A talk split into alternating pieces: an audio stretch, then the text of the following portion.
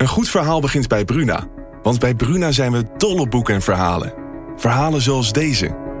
De slagen van de noodklok dreunen over het dorp. Zwaar en dreigend. Ze overstemmen de gemoedelijke drukte op de markt. En alle handelingen vallen stil. Wat zou er aan de hand zijn? vraagt Oda ongerust. Wil jij weten hoe dit afloopt? Je leest het in Bloedlijn van Simone van der Vlucht. Nu bij Bruna. Een goed verhaal begint bij Bruna. Want bij Bruna zijn we dol op boeken en verhalen. Verhalen zoals deze. De mist kwam uit de baai opzetten en besloop langzaam het Victoriaanse huis op Blake Street. Drong door de houten kieren naar binnen en bleef in dunne sliert in mijn kamer hangen. Ik lag te rillen onder het dunne dekbed. Wil jij weten hoe dit afloopt? Je leest het in In de mist van Golden Gate Park van Murat Isik. Nu bij Bruna.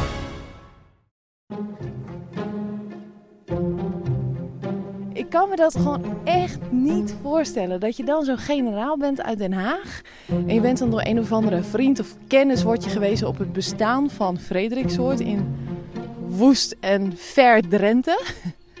En dan denk je, dit is de plek. Dit moet het zijn. Ja. Dit het avontuur. De bevlogen generaal Johannes van den Bos bedacht 200 jaar geleden een revolutionair systeem. Verschrikkelijke doordouwen. Eén bonk krachtdadigheid. Je moest ook niet in zijn weg gaan staan, want dan liep hij gewoon dwars door je heen. Arme paupers uit het hele land werden naar de koloniën op het platteland gestuurd met een belofte. Je krijgt er een huisje en een stukje land. Je leert te werken, voor jezelf zorgen en krijgt zo de ultieme kans op een beter leven. En dat platteland? Dat was hier, in Drenthe. Zo. Zo kwamen kolonisten dan waarschijnlijk ook in een, uh, in een eerste huisje binnen hier. Uh, ja. In de podcast De Koloniën nemen Stef en ik, Leonie, je mee op een tijdreis door de koloniën van weldadigheid. Ik denk dat het leven overal slecht was en dat hier heb je dan in ieder geval nog leerplicht.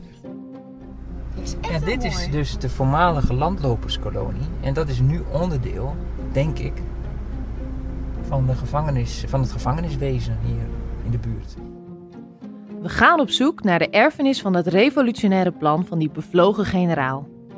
De maatschappij van weldadigheid.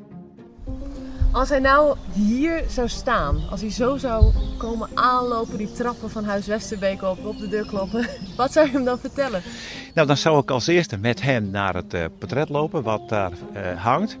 En dan zouden we eens even daarna kijken van nou, is het nog exact de lookalike of is hij toch een paar jaar ouder geworden? Ja, dan denk ik als tweede dat hij zal zeggen, nou, dat huis waar ik 200 jaar geleden heb gewoond, nou, daar staat er nog wat puik bij.